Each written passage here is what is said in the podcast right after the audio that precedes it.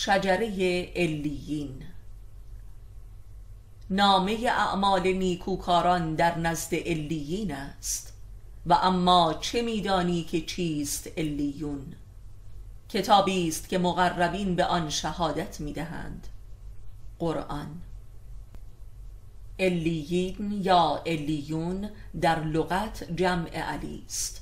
به معنای علیها یا علی باران و نیز می‌دانیم که علی علیه السلام خود را قرآن ناطق و زنده نامیده است.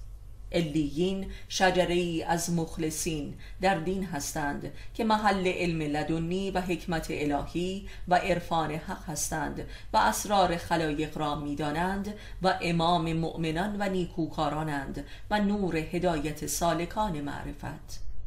به لحاظی اصبه های انسان کاملند در علم و دین.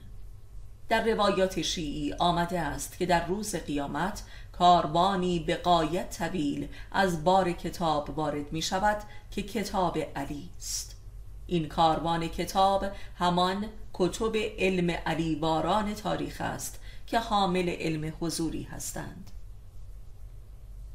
علیین شجره امامت در درجات گوناگون و احصار و اقوام متفاوت است.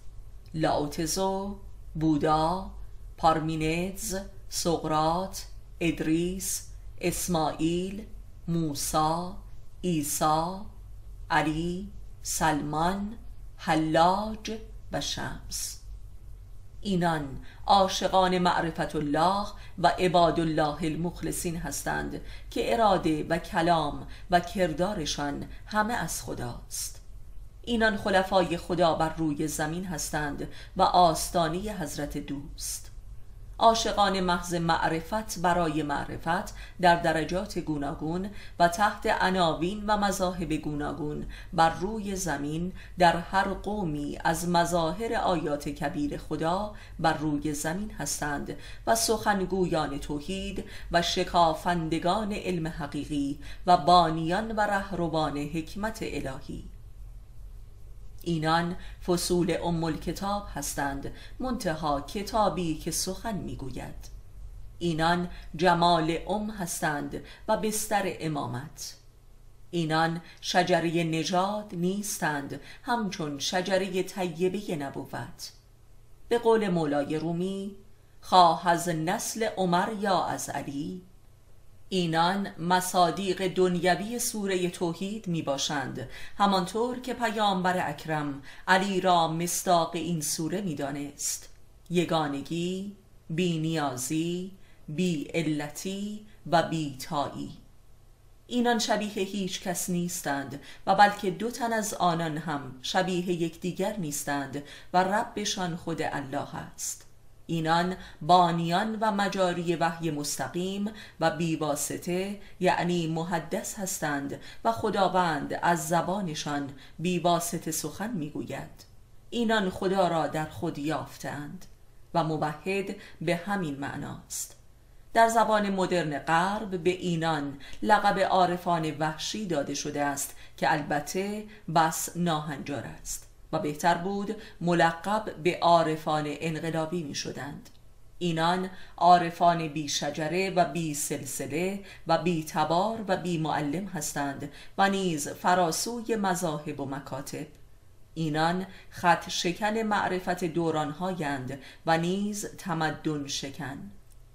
اینان بدعت گذاران وادی عشقند و لذا در هر دوره‌ای متهم و محکوم به ارتداد و خروج از دین و فرهنگ می باشند و همچون سقرات به فساد و انحطاط متهم و اعدام می شوند امامان ما نیز جملگی خورشیدهای علیین اسلامند. اینان خدا را از راه تاریخ و سنت و شریعت و مکتب و مدرسه نمییابند. اینان برگزیدگان خاص خدایند و کمال ظهورشان در همه ابعاد خود علی است که به تنهایی شجره کامل معرفت را به عرصه ظهور رسانیدند. همانطور که در حدیثی از امام صادق است که می‌فرماید ما همان شجره ممنوعه هستیم به معنای شجره بیداری و به خود آیی. اینان میزان انسان هستند. انسان آنگونه که باید باشد. اینان حیات دنیوی ندارند و در فراسوی تاریخ قرار دارند و به معنای واقعی امام زمان هستند. یعنی زمان و تاریخ بشر از وجود آنان پیروی می کند در درجات نازلتر و تجلی خفیفتر می‌توان افراد زیل را هم کما بیش از این شجره دانست.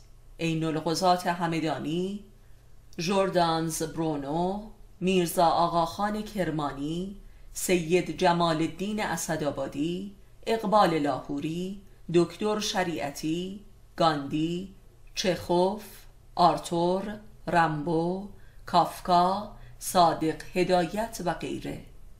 ممکن است گفته شود که مثلا شریعتی را با هدایت چه کار و اینان را با حلاج چه کار و با علی و بودا چه کار.